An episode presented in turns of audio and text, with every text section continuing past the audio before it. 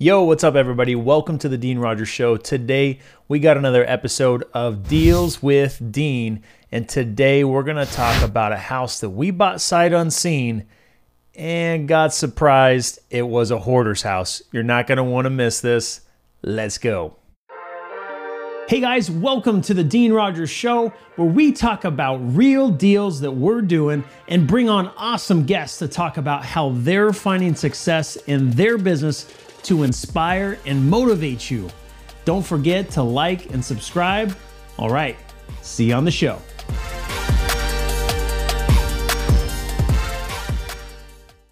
All right, so we bought this property sight unseen. Now, typically when we do this, we don't find too many surprises and we feel confident doing that because we've literally bought hundreds and hundreds of houses. So when we see a good deal, we just go for it and we don't hold back. We try to get it closed as soon as possible and don't let anything get in the way. Well, on this one, we got a little bit of a surprise, but it took a while to find out. We bought the property and it had a tenant in there already. And we thought to ourselves, well, it can't be that bad. I mean, the outside is dated and, you know, not taken care of. So sure, we're going to have some work to do, but it can't be that bad. So we served the tenant a sixty day notice, knowing that we needed to fix it up and rent it because the plans was to keep this property as a rental. It was right in the typical ideal price point and we knew the numbers should pencil. Well, to our surprise, after about three months, about ninety days, the tenant finally gets out and we get access to the property and my partner FaceTimes me with just this look on your face that you know something's just not right. He sends me all the pictures and I'm gonna throw them up on the screen here. I mean, oh my gosh. Uh, you know, any any pizza or beer or whatever, you know, was consumed was just dumped. I mean, it's really sad. People that are living in these circumstances, there's there's something going on mentally, something going on in their life, and they just trash the houses. We've seen this more than once, and it's always really sad, and you never know what you're gonna find. Usually it's pretty gross. So we go through the house, and well, we actually can't even go through the entire house because it is so packed full of stuff. So we thought to ourselves, well, what are we gonna do? Let's go ahead and trash out this property, remove everything from it, and we'll know how things look and what we're dealing with at that point. So take a look, here's some pictures to show you what the house looked like after we trashed it out. Really a clean slate, but dated and still the work that needs to be done. I mean, I didn't walk this property until after it was trashed out and it was still really gross. It smelled really bad. You could see a lot of the damage that had come from this years and years of neglect.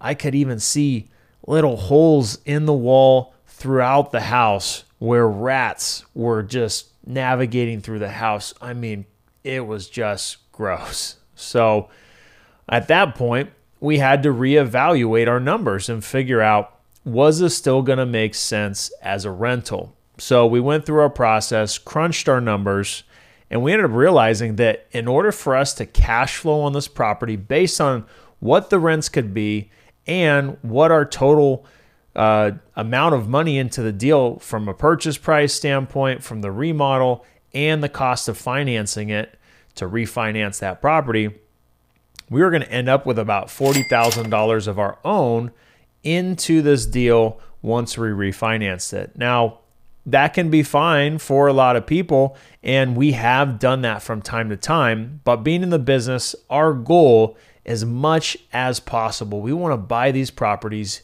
using the B R R R R strategy where we're going to buy the property using someone else's money, getting a private loan or hard money loan. We're going to remodel the property, get it up into ideal circumstances, move-in ready, modern finishes. We're going to rent the property at market rent, and then we're going to refinance the property. Now, if we can buy that property at a big enough discount to where after doing all of those things, we can refinance it and have little to no money in that property. That's where you can use your money and repeat that process and do that over and over again with very little to no money. Now, it's not easy. These deals aren't just sitting around on the street ready to pick up, but if you work hard enough and keep swinging the bat, you'll be sure to find some deals. So we looked at this and we couldn't do the BRRRR strategy without putting any of our own money into it. So we decided to keep that momentum and that money moving towards other deals. So we decided, let's go ahead and send this out to our buyers list. And that's what we did. We sent it out to our buyers list. We had several buyers who wanted it right away. And we took such good pictures, presented the property in such a way, we actually sold this property sight unseen, meaning that the same way that we bought it, they bought it, only this time there was no surprises. They had all the pictures and video walkthroughs of exactly what this property looked like. So we got this property closed, all said and done, in about five months, and we ended up making exactly sixteen thousand one hundred forty-three dollars and ten cents. Now, this deal, as I said, we could have kept it as a rental. We could have even flipped it if we wanted to, but we were wanting to keep that money moving and on to the next deal. So all in all, this deal was a, a surprise.